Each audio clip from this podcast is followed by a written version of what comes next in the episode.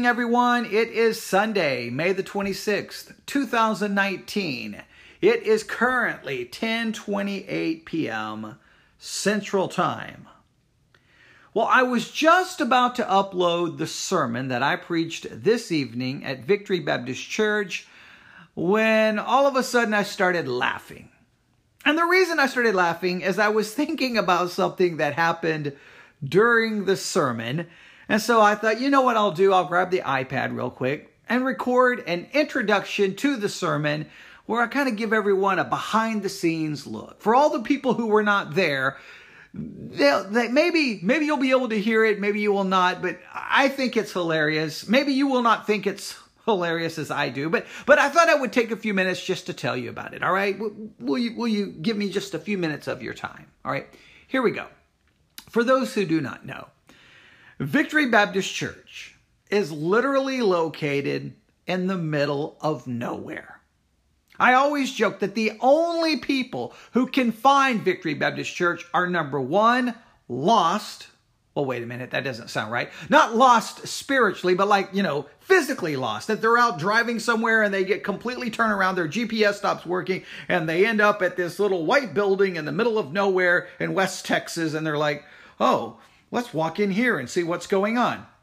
This is a weird place for a building in the middle of nowhere. Okay, so either A, they're lost, again physically, and they happen to walk into our building, or B, they've been placed in a witness protection program by the FBI, and they've been placed out there somewhere near our church, and that's the only church that they can go to because, well, they can't go anywhere else because, well, they're in a witness protection program by the FBI. That's literally the only people who can find our church.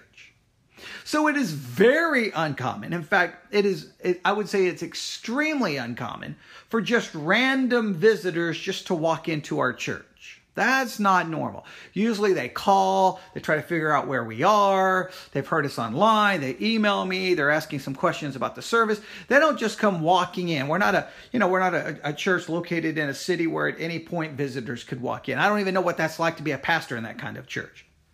When visitors come, we typically know. So it's very uncommon. Now, picture the scene. We're a little church in the middle of nowhere.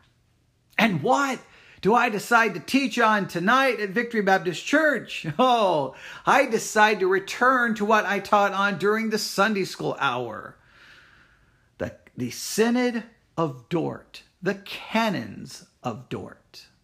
Yeah, this this church history thing, dealing with all kinds of theological uh, controversial theological concepts, uh, church history, something that most people, if they walk into a church, they've never. I mean, they're not expecting that. They're they're expecting a typical sermon. I mean, pe- when people walk into our church, even if they know about our church and they walk in, they still find a lot of things that we teach that are like, wait, I've never heard this taught in any church that I've ever been into, and that's kind of our our little thing. We're we're an alternative to the normal way church is done.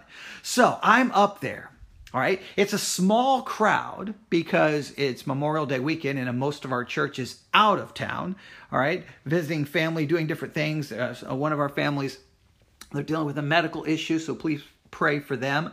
Um, so, but you know, everyone's gone. It's a very small crowd. It's not even a really our typical Wednesday crowd. It's just a, a small crowd. But I think, you know what? Hey, we can still dig into some church history and we can advance our study of the Synod of Dort and, and the canons of Dort. All right. So I'm ready to go. All right. We're ready to dig in and I'm sitting there and I'm talking and I'm talking and all of a sudden from if you if you've ever been into our church where the pulpit is if I look straight down the center aisle at the back there's a door right?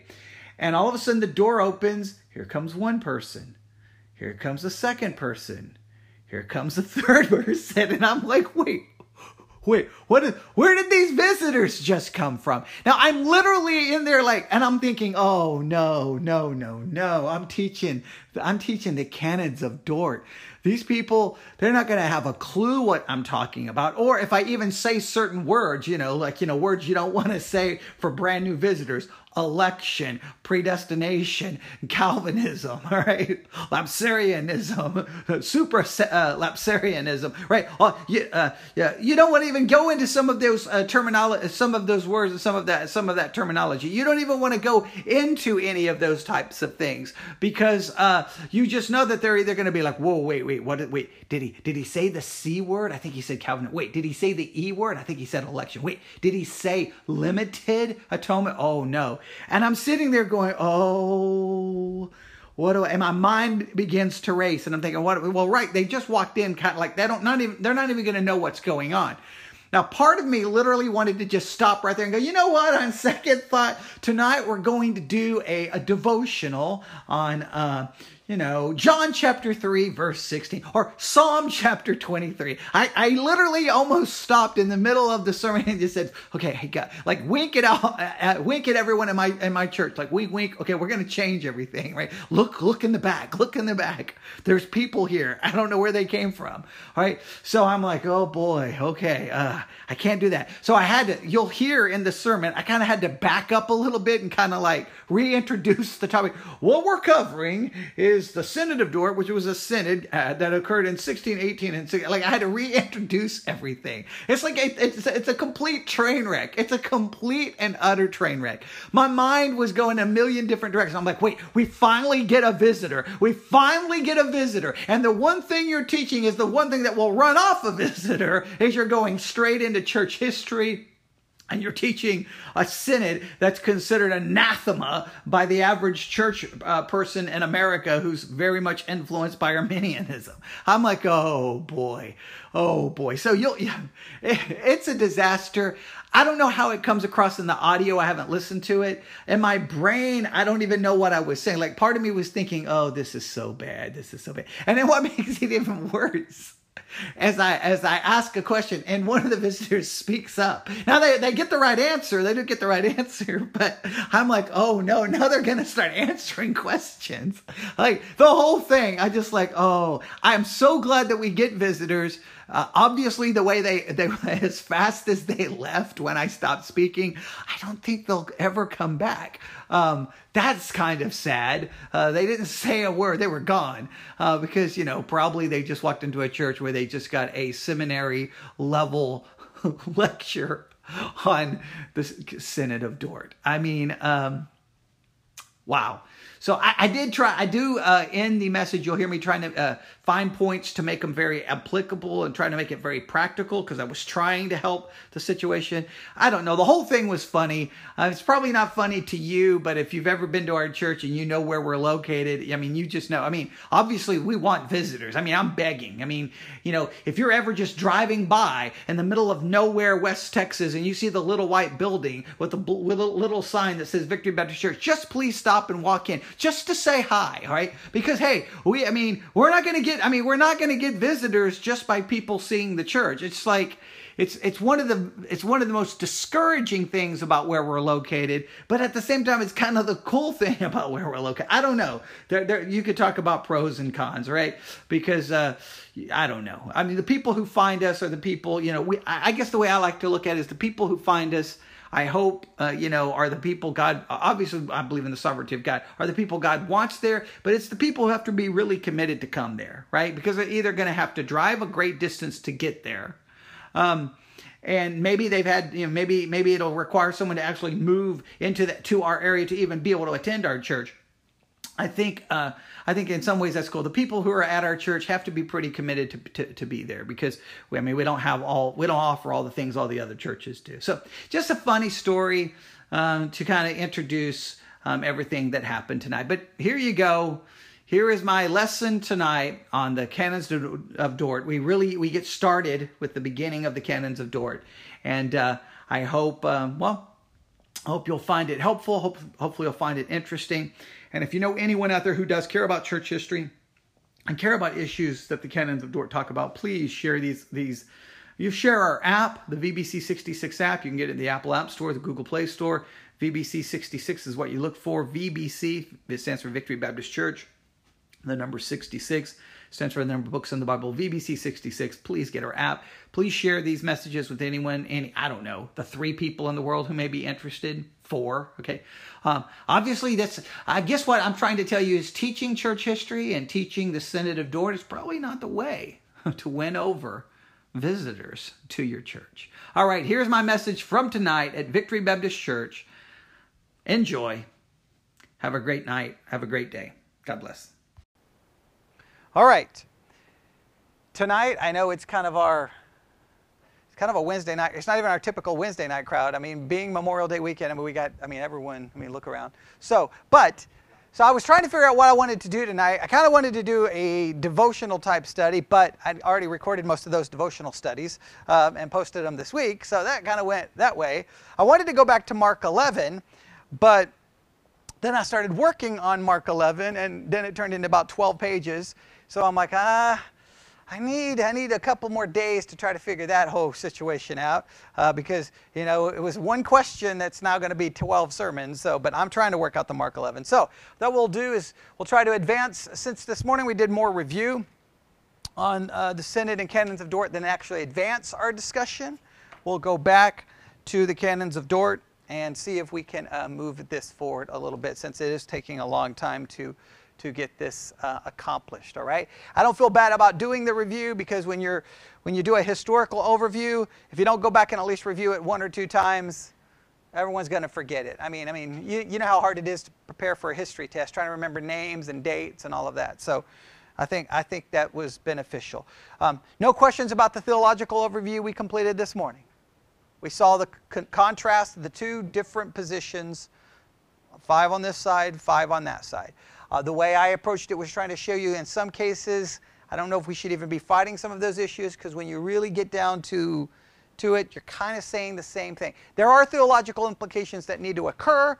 So my perspective is wait, instead of fighting about these, like whatever, which one ever you want to fight about, take a step back and let's try to deal with the deeper theological issue separated from the emotionalism that comes in when dealing with the point, the quote unquote, the tulip. Does that make sense? I think that's a better approach. Hopefully, hopefully, I was looking at some of the stats today on some of the people listening to the Canons of Dort, and someone from some Reformed church is listening. So uh, you know, they, you know, who knows? They're probably burning, you know, burning it, and because they're going to feel like I'm rejecting it, but I'm just trying to not look at it from us versus them. I want to look at it from a historical document and try to figure it out. Hopefully that makes sense. All right, let's continue. Just we'll kind of finish this up, and then we're going to jump in tonight to the actual Canons of Dort. So if you have them, great. If you don't have them with you, I do have two books. Does anybody need one? Okay, there you go. Anybody else? No? All right. You have to find them in there. The, all three forms of unity are in there, so you have to find the canons. All right, I'll read this uh, last statement and then we'll, we'll move on, all right? This is very important for, this We'll add this kind of to your historical overview. This kind of goes with the historical overview. The Synod of Dort officially condemned Arminian theology. Everybody knows that, right? Okay. Its influence, though, did not expire. Multitudes in the Anglican Church embraced it, as did many in dissenting denomination, including Baptist and Methodist. Today, Arminian theology tends towards semi Pelagianism, which holds to the notion that the fallen human will has some power to incline to good while also accepting the necessity of grace for salvation. It teaches that God gives grace only after man wills to take the first step. Thus, man does not receive Christ because of God's grace, but rather receives grace after he decides to receive Christ. Now, let me read that again because that seems subtle there's, this is very, very, very important, all right? Uh, does everybody remember the ter- term ordo salutis? Okay, order of salvation? All right, all right. I don't want to get back into all of that, but this definitely relates to that. Let me read it one more time, all right? Let me back this up, all right? Today, Arminian theology tends towards semi Pelagianism, which holds to the notion that the fallen human will has some power to incline to good while also accepting the necessity of grace for salvation. it teaches that God gives grace only after man wills to take the first step. Thus, man does not receive Christ because of God's grace, but rather receives grace after he decides to receive Christ. Everybody got that? Let me read it again. It teaches that God gives grace only after man wills to take the first step. Thus, man does not receive Christ because of God's grace, but rather he receives grace after he decides to receive Christ. Does everyone understand that? Yes? Me read it again. No? Everybody got it? We sure? We can pass a test on it? All right. That's a major theological difference. There's a major theological difference. I receive Christ because of God's grace, or I receive Christ in order to to get God's grace. I mean, that's a drastic, that's what I said. There are some major underlying theological issues here that it's not like, well, you just think a little differently than I do. I mean, this is like you start you start ending up like you're on one side of the Grand Canyon and they're on the other. All right, this is some major division uh, going on here. All right, denying uh, the sovereignty of God in uh, many modern denominations. Arminian, Arminian theology continues to be widely accepted mostly by default and often without any teaching of Reformation truth to bring biblical perspective. I will, I will argue it is the default position. It is the default position. All right? It is the default position because, especially in America, this idea of freedom, right? I have the free, I have free will. I get to choose. It is like, it's a part of American DNA. And what happens? Our way of thinking infiltrates the church. I don't care what kind of movie you watch, if a movie even remotely begins to even dabble into philosophical concepts, the idea of, of libertarian free will shows up. Libertarian free will shows up constantly in movies. And Christians won't even recognize that it's there. But guess what? Just because you don't recognize that it's there, you start talking like you obviously caught it, even though you didn't catch it. So that's why you have to learn how to uh, uh, look at things. All right, everybody got that? All right. Any questions about that? Here we go. The canons of Dort. Everybody have them open? How, do your, how does yours read?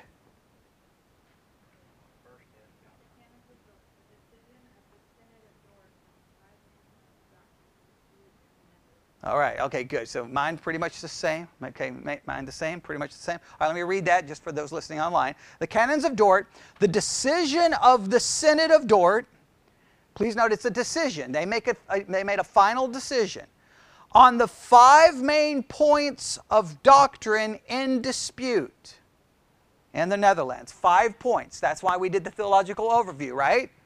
We understand the five points. Those five points could be summarized using TULIP. Right? And what are the main five issues? Total depravity, unconditional election, limited atonement, great grace, perseverance of the saints. Now, if you want to do it in this way, right, instead of saying total depravity, because that gives a side to the issue, right, just say depravity. Right? Does that make sense? What's the second? Election, right? Okay? Right? Or total depravity, we're going to tulip. Unconditional election, right? So we would just remove unconditional and just say election, right? And the reason we would do this is because both sides have to say what they believe about depravity, both sides have to say what they believe about election. So if you just remove the the, the tulip, like, and because sometimes this is what happens. If you say tulip, anyone who's been in an Arminian church, they immediately go, You're of Satan. Just say, let's talk depravity. Don't call it total depravity, just refer to depravity, right? Or election, right? Or atonement, or grace, or the security of salvation, or just salvation. Like if you if you can just get a theological discussion going on depravity. Like when I started teaching this church depravity, I didn't refer to it as total depravity. because y'all didn't know probably what total depravity was, but um, I just talked, I, and I, when I talked about election, I just talked about election. I didn't call it unconditional in any way, shape, or form. Does that make sense? So when we started, when we started dealing with those issues, I did not approach these issues from that perspective. I approached it from a more a, a biblical perspective instead of getting into an argument about, hey, which side to go. All right, so does that make sense? All right, so let's work through this. All right. So the, again, the canons of Dort, 1618 to 1619, right? This was the decision of the Synod of Dort on the five main points of doctrine in dispute. And again, the best way to look at it is not to put those five points into a category, a group. State the doctrine. Don't state the doctrine in a, a side, and then you can have a theological discussion about it. Does that make sense? If you start using those terms, it turns into a doctrinal dispute that doesn't accomplish much, all right? And this is the reason why you studying church history is so important. All right. So let's start with the first the first doctrine outlined here at the Synod of Dort 1618 1619. The first major issue they dealt with, this is the way it's labeled. The first main point of doctrine is divine election and reprobation. Now, say it that way, you get what? Controversy. Right? You get controversy. Now, again, I've stated this again uh, Jacobus, Arminius, or Calvin, it doesn't matter. Both of them believed in what? Election. Right? The issue is how it plays itself out. So we don't have to get into a major discussion here. What we want to see is what the Synod did in 16, 18, 19 and see if we can unpack it in any way, shape, or form to make it make some sense. All right? This is how they stated it. The judgment concerning divine predestination, which the Synod declares to be in agreement with the Word of God and accepted till now in the Reformed churches. Now, the reason they say accepted till now was why? Had been accepted till now until one of their pastors, Jacobus Arminius, started teaching opposite to it. And then, his, and then he passed away. His followers signed the document, the remonstrance, and now the Synod is there going, wait a minute, this had been accepted until now. Now, they believed it was in agreement with the Word of God. Now, that we will have to get into when we start taking it apart from a scriptural perspective, all right? So, they're going to set forth th- this idea in several articles. Now, this is very important, all right? Working through this is going to be somewhat tedious, so take good notes. Ask lots of questions, okay? Everybody ready? Article 1. All right? Here's Article 1. It's just, it's funny that in 2019 these ideas are considered controversial, but the church the church in America doesn't study a lot of history. And so they, they don't even know that these issues have been talked about for all this time. Here's Article 1 God's right to do what? To condemn. Now make sure you get, there's a word there if you do not get. God's right to condemn all people. The key word here is the word all. The key word here is all. If you do not understand that, you're, not, you're going to misunderstand their entire perspective, and your perspective may be drastically different. God's right to condemn all people. All right, here's what they say. As all men have sinned in Adam, stop right there. Okay. Now, I, I, when we start taking this apart, it's going to take us 10 years to get this through this, but that's okay. All right. When we say all men have sinned in Adam, this is a reference to what theological concept? Okay. Definitely original sin. Amen. That's good. There's another concept here. Okay, what? Say it again. Imputation. Okay. Okay. Sometimes we refer to as federal headship. All right. That Adam serves as a representative of all men, right? And as he sinned, we are all represented in him, and therefore his sin, his guilt becomes ours. Now, a lot of people don't like that idea. They're like, wait a minute, that's not fair. That's not fair. I don't want to be guilty in Adam. I didn't do anything. All right. But it sets up a, the idea of what? What did you say again? Imputation. Now remember, imputation is what? The imputing of guilt or righteousness to your account. Adam's guilt, because we're in Adam, is imputed to us. We don't like that. We didn't ask for it. We didn't like it. But it does set up a very important thing that we do like.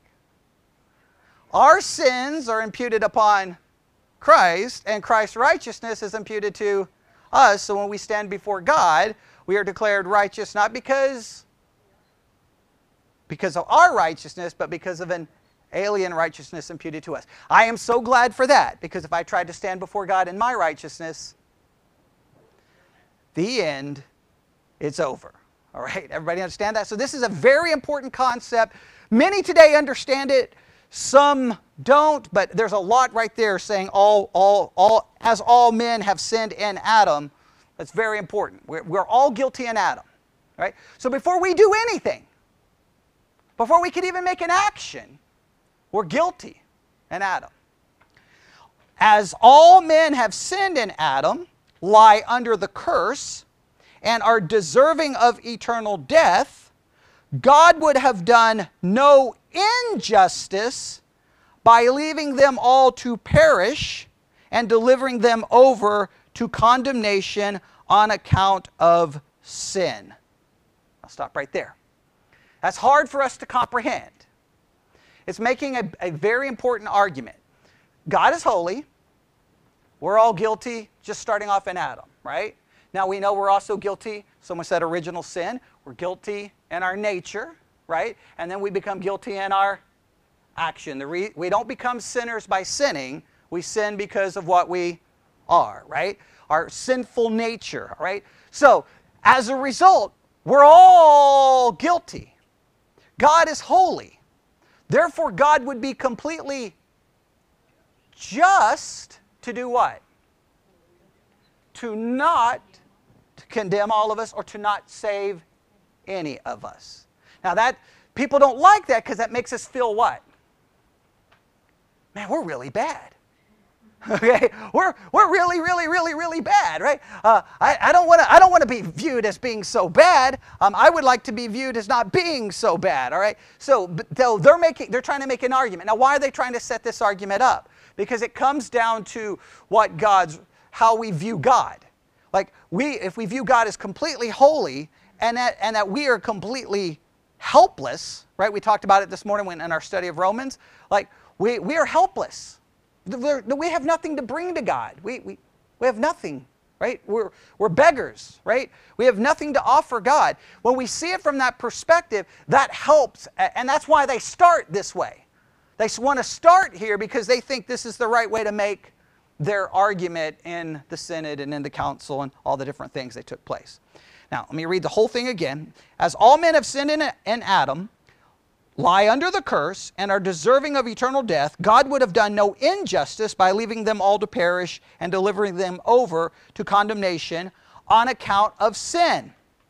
According to the words of the apostle. Now, here we go. Grab your Bibles, Romans chapter 3. Please note, what book are they turning to? Romans. Why are we studying Romans on Sunday mornings? Because we're studying the Synod of Dort. All right, like you're gonna have the two are gonna be, uh, come together. Now, I understand that we've spent five weeks in Romans chapter one, so by the time we get to Romans three, no one here is going to remember any of this. Okay, but you get the idea. All right, Romans chapter three. So just take good notes, and of course, all of this will be posted all over the place online. All right, Romans chapter three. Everybody ready? Bet you already know which verse he's going to, or not he, they. Verse 19. Very good. Romans chapter 3, verse 19. Now, if we go back, well, we'll just go with what, because I know what I'm going to do. If I go back to Romans 3, then, yeah, I just read the verse, okay? If I start, if I start taking the verse apart, it will, will it's over, okay? even just reading it, I probably should have someone else read it. All right, here we go. Romans chapter 3, verse 9. Now we know that what things soever the law saith, it saith to them who are under the law, that every mouth may be stopped, and all the world may become guilty before God. Now, what the, they want to emphasize there, obviously, there's a lot we need to unpack there, but what they want to emphasize is what? The guilt of the entire world before God. That's what they're trying to emphasize. Now, I hate I hate when, a, I mean, I know in the synod they could just quote the verse, they couldn't expound the verse. You know, I hate doing that because the verse really needs to be taken apart, but I, I can't do that. We'll do that when we get there uh, in a couple of years, right? The next verse they quote, Romans chapter 3, verse 23. We all know this one, correct? Romans 3:23. You can probably quote it from memory. For all have sinned and come short of the glory of God. And Romans 6:23. And for the wages of sin is death. Okay, y'all know all of those verses, obviously. All right. So what's the main point they want to make in Article 1? Everyone is guilty. We all deserve condemnation. And, and here's the main point God would be just in saving no one. All right? So, three, let's get those three major points. What's the three major points? We're all guilty. Number two, we all deserve condemnation. And number three, God would be just and not saving anyone.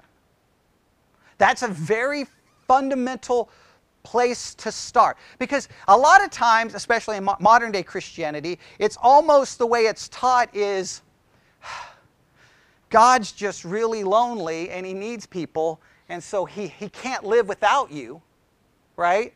And, and he really he really needs you really bad and you know you're not really so bad and, and god has to do it because if god doesn't do it then that wouldn't be fair and that wouldn't be right i'm not saying that that's how it's it's never it's never sometimes spoken in such a blunt way, but it's implied in a lot of messages in a lot of ways. And, and sometimes it's not intentional, sometimes it's done unintentional, in many cases out of a lack of knowledge maybe of the historical debate that has raged since you know the Council of, of Dort. I mean, I mean the Synod of Dort. I mean, even though it's the 400, let's, I mean, let's be honest, we're, we're celebrating the 400 year anniversary of the Synod of Dort. Most Christians, you know, don't even know it happened. Okay, all right. So that's that's kind of. I mean, if they don't, if they're not familiar with this, they might may not be careful. Just remember, theological language is important because theological language ultimately should be what kind of language?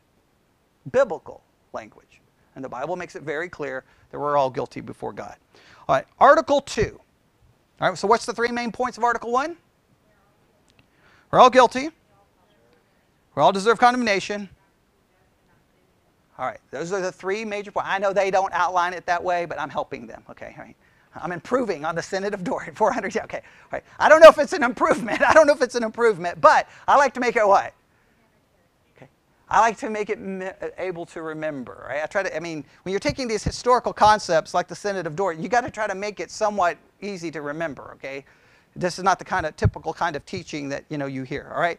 Here's article number two the manifestation of God's love. All right, that's, that's, that's some good news, right?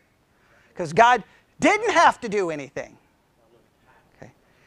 The manifestation of God's love. But in this, the love of God was manifested, that He sent His only begotten Son into the world, that whosoever believeth on Him should not perish, but have everlasting life. They reference two passages. You already know one of those, right? John 3:16 and 1 John 4:9. 1 John 4:9. All right, everybody got that? Now, they don't say anything about Article 2, do they? They don't say anything about Article 2. What do you think their emphasis is? That God sending his son was not something that he was forced to do, but it was an act of love. It was an act of love. He chose, I mean, we could talk within, within the Godhead, God the Father, God the Son, God the Holy Spirit, one God. We, could under, we understand how it works. But God sent forth His Son willingly, and the Son willingly, right, went, obviously obeyed, kept the law, died on our behalf. That there's, it's an act of love. It's not an act of, well, if He didn't do it, it wouldn't be fair and it wouldn't be right. No, if He, the fact that He did it at all should overwhelm us. He didn't have to, right? We, we understand um, this is the difference between a godly love and a human love. Now we can get really practical. We have a tendency to love, right? Those who what? Love us, or we have a tendency to love in what way? When for us to receive something in return right? We're very selfish in our approach. This is God looking at a creation that all deserves his wrath, and therefore they have nothing to offer him. Right? They have nothing to offer. I know it's typically taught, you know, God, God needed us, right? God, he didn't need us because that would show an imperfection in God, right? God chose to pour out his love on a wicked creation that did not have anything to offer him.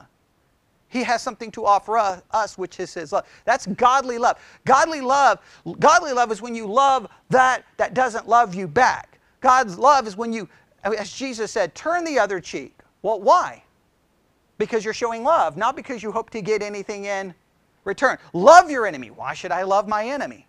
Right? I mean, what am I going to get out of that? Because you're demonstrating God's love, not man's love. Man's love is like, okay, I love you, but there's a limit. And if I don't start getting something in return, then I'm going to do what? I'm going to take my love and I'm going to go somewhere else. God gave his love, and guess what? You did not deserve any of it, and any, neither did I, neither did anyone else. So this is a, a, a very important point. It's just interesting. They don't explain it, do they? I kind of, some ways I kind of like that. Some ways you kind of go, wait, wait, wait. You got to explain it. So that's why they left it up to preachers to, to do so. All right, Article 3. What's Article 3? The preaching of the gospel. And that men may be brought to believe, God mercifully Please note, merciful. To send preachers is an act of mercy. I know you don't perceive me as an act of mercy. Okay, you probably perceive me as an act of a lot of other things, but not mercy. All right, but God mercifully sends the messengers of those most joyful tidings. Please note they use joyful tidings. Right? Euangelion is the Greek word for gospel. Right? in the Old Testament, in Isaiah 40 and Isaiah 52. In the King James, it uses the word good tidings. In the Septuagint, the, Hebrew, the Greek translation of the Hebrew uh, manuscript, it is the word euangelion, which is the New Testament Greek word for gospel. Good tidings, right? The gospel, the pastor is to be messengers of the most joyful tidings. And what are those joyful tidings? Or that gospel? God sent forth his son to die for your sins, right? That's the, the joyful tidings. All right, so God mercifully sends the messengers of those most joyful tidings to whom he will, to whom he will, and at what time he pleases. Stop right there. Now this would cause a, now this would be the first statement made in the synod where the Arminians may get the Arminius side may get a little upset because this is placing God sending the messengers per, completely to his sovereignty. To whom he will and right? To whom he will and at what time he pleases. It's placing the sending forth of the messenger, no matter who that messenger may be, as an act of God's sovereignty. Now, some who would completely reject that. Just make sure you understand that. All right? by whose ministry men are called to repentance and faith in Christ crucified. If you have a paper copy or the book, you can underline, circle the word called. All right? Called. Now, in the in the world of theology, there are two kinds of calls spoken of. What are the two kinds of calls? The general call and the effectual call. Not everyone believes that. Not everyone believes that. Just make, make sure you understand that. So he's referring to this as a call. Some say, some may refer to it as a gospel call, right? And a, as kind of a general call. Some will say the gospel call can be general and the gospel call can be effectual. Gets into a lot of discussion there. We'll get that into uh, uh, as we move forward. All right. So, um, so by whose ministry men are called to repentance and faith in Christ crucified. Then they're getting ready to quote a scripture. How then shall they call on him and whom they have not believed? And how shall they believe in him whom they have not heard? And how shall they hear without a preacher? And how shall they preach except they be sent? Romans chapter 10, 14 through 15. Romans chapter 10, 14 through 15. All right, let's stop right here and let's get really, really practical. All right, because this is very important. I know this, and I want to make sure I don't mess you up historically. What I'm about to say was not in the minds of the writers of the canons of Dort. They simply wanted to focus on the fact that even this, now, and, and one way, they, this is how they were thinking of it. They wanted everyone to know that God sending forth messengers, God sending forth pastors, right? That God did so out of an act of mercy. Everybody got that? He did so in an act of mercy. Now, from our perspective, we can take that truth and we can apply it in a very clear and biblical way to our everyday lives. It is important, and I know that it's hard to think of this way. Um, you know, all the years sitting in a pew as a church member, I didn't necessarily always think of it this way. Um, you sitting in the pew or a table, wherever, you don't always think of it this way, but every time you hear, you, you show up to church, the fact that there is a church, the fact that there is a pastor, anytime you hear a, a sermon anywhere, you have to stop and think that is a sign of God's mercy. That is a sign of God's mercy. Right? Because how could they believe unless they hear. And how can they hear unless someone is sent? Who sends them? God. It's an act of mercy. Sometimes we, uh, we almost sometimes as Christians, we almost view church as an obligation instead of an act of mercy. Correct? I mean, we've all been guilty of it right? We see church as just an organization, and then there, there can be fights, there can be splits, there can be all the things that can happen in, in churches. It's sad that things that happen, but they can happen. And so it, it would be different if everyone approached it that the fact that we're here, the fact that, the, the, that we're studying, the fact that we're, it's an act of mercy. God didn't have to send anybody. He didn't have to send anyone. That, that's overwhelming that I, I heard the gospel because a, a church, right? That's why I heard the gospel, right? You heard the gospel in different places. Sometimes it was a pastor, sometimes it was just another Christian, right? Whoever gave you the gospel, that was an act of mercy that you may have never spent any time thanking God for that act of mercy. We, we sometimes don't walk in here and go, Lord, we just thank you for the act of mercy of having a church, having a pastor, having whatever the case may be. Does that make sense? All right. So hopefully, hopefully that will challenge you. I know they, they do want us to understand it's an act of mercy, but they're not necessarily going in that direction. I'm trying to look at it more from a pastoral standpoint that this is a, a powerful lesson to all of us. And again, Romans 10, 14 through 15 was the passage they quoted. All right? Article 4. Article 4. All right, let's go through these again. What was Article 1? Hmm, okay. God's right to condemn all people. Yeah. Yeah, God's right, uh, God's right to condemn all people. And I gave you three points there. Okay, we won't make you review all of those. Article 2, the manifestation of God's love. And how did he manifest his love? By sending his son. That's an act of love. Number 3, The preaching of the gospel. And what's the main thing we want to understand that? It's an act of mercy. It's an act of mercy. All right, number four. A twofold response to the gospel.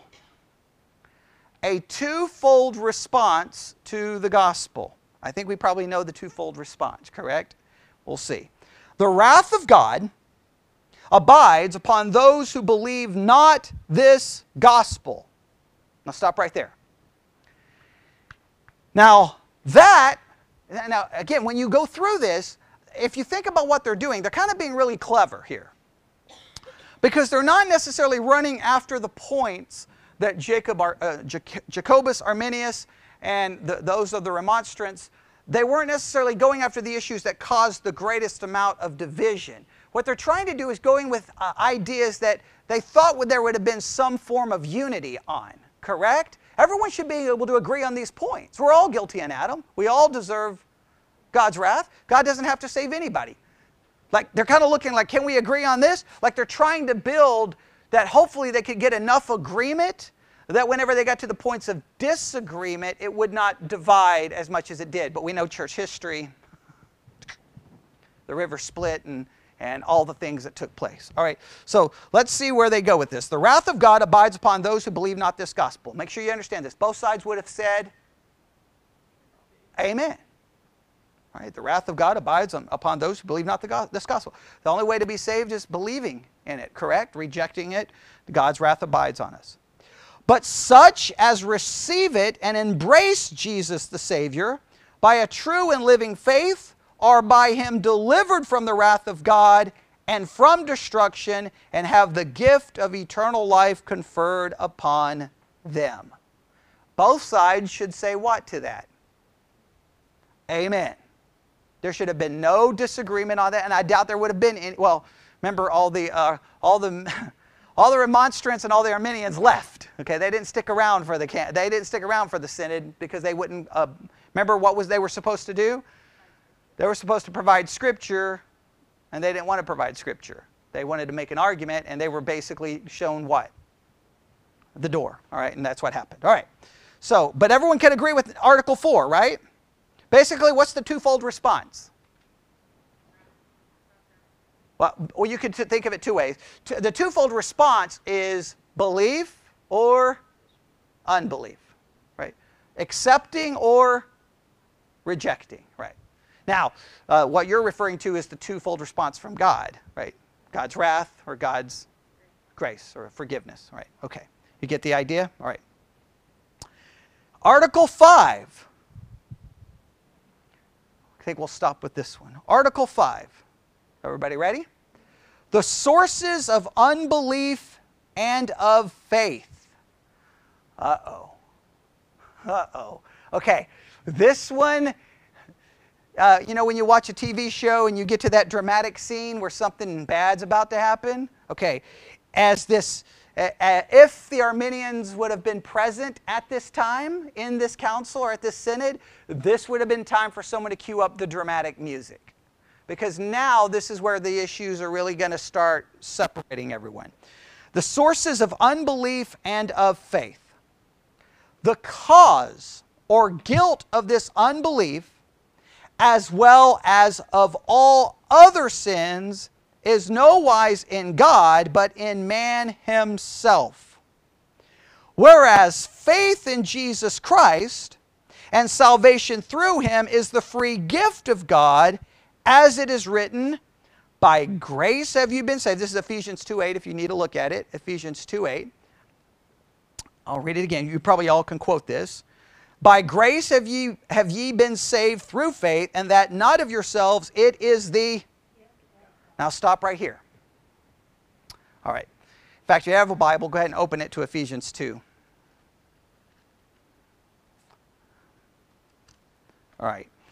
This seems like a very common verse in church history. It's not so, uh, there's a lot of dispute over this verse in church history. All right, everybody ready? All right, so let's go through the first part. For by grace are you saved. Everybody will say amen to that, right? For by grace are you saved through faith. Now, here comes, now we would have to spend a lot of time exegeting this passage and taking it apart, but you'll get the idea. For by grace are you saved through faith, and that not of yourselves. Now, here is the division between Jacobus Arminius and the side of the Synod of Dort. When it says that not of yourselves, what is it referring to?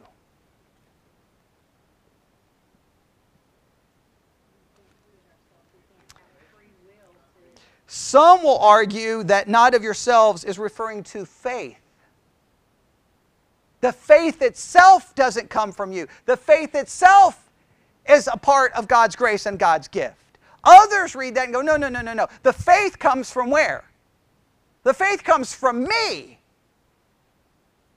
The gift of God is just God's grace to save me. All right? That's a drastically different approach in how to exegete and take apart this passage. Like, that's not saying the same thing. One, they say, yes, the whole thing is a gift of God, including my faith. And the other are like, no, faith is something you can have. God doesn't have to give you faith.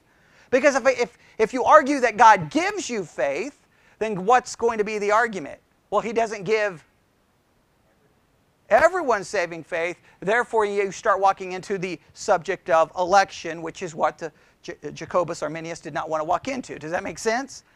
so this becomes a major issue. It may not, well, I mean, at some point, we'll ha- I mean, we've studied Ephesians 2 8 50,000 times, but at some point we'll have to break it down even more so that we can look into that. But if I do that right now, I just want you to be aware of that controversy, all right? Likewise, look at Philippians 129.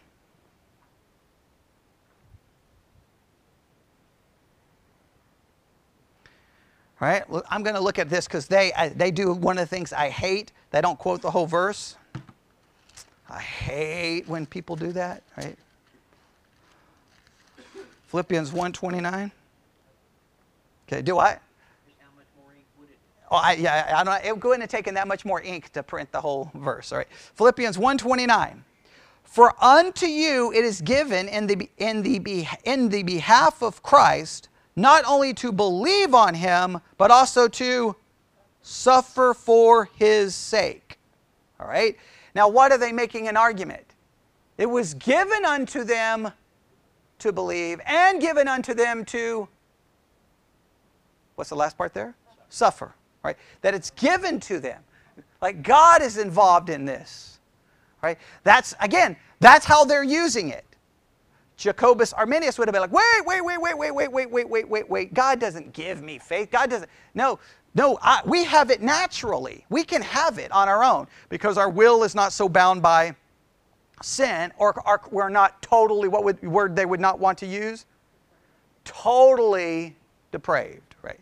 That's the word they would not want to use, right? Okay, we'll have to stop there. All right? Any questions about those five articles?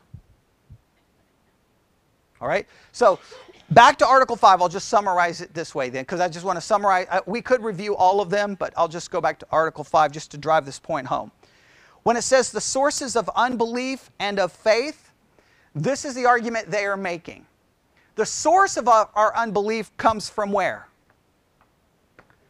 In ourselves, right?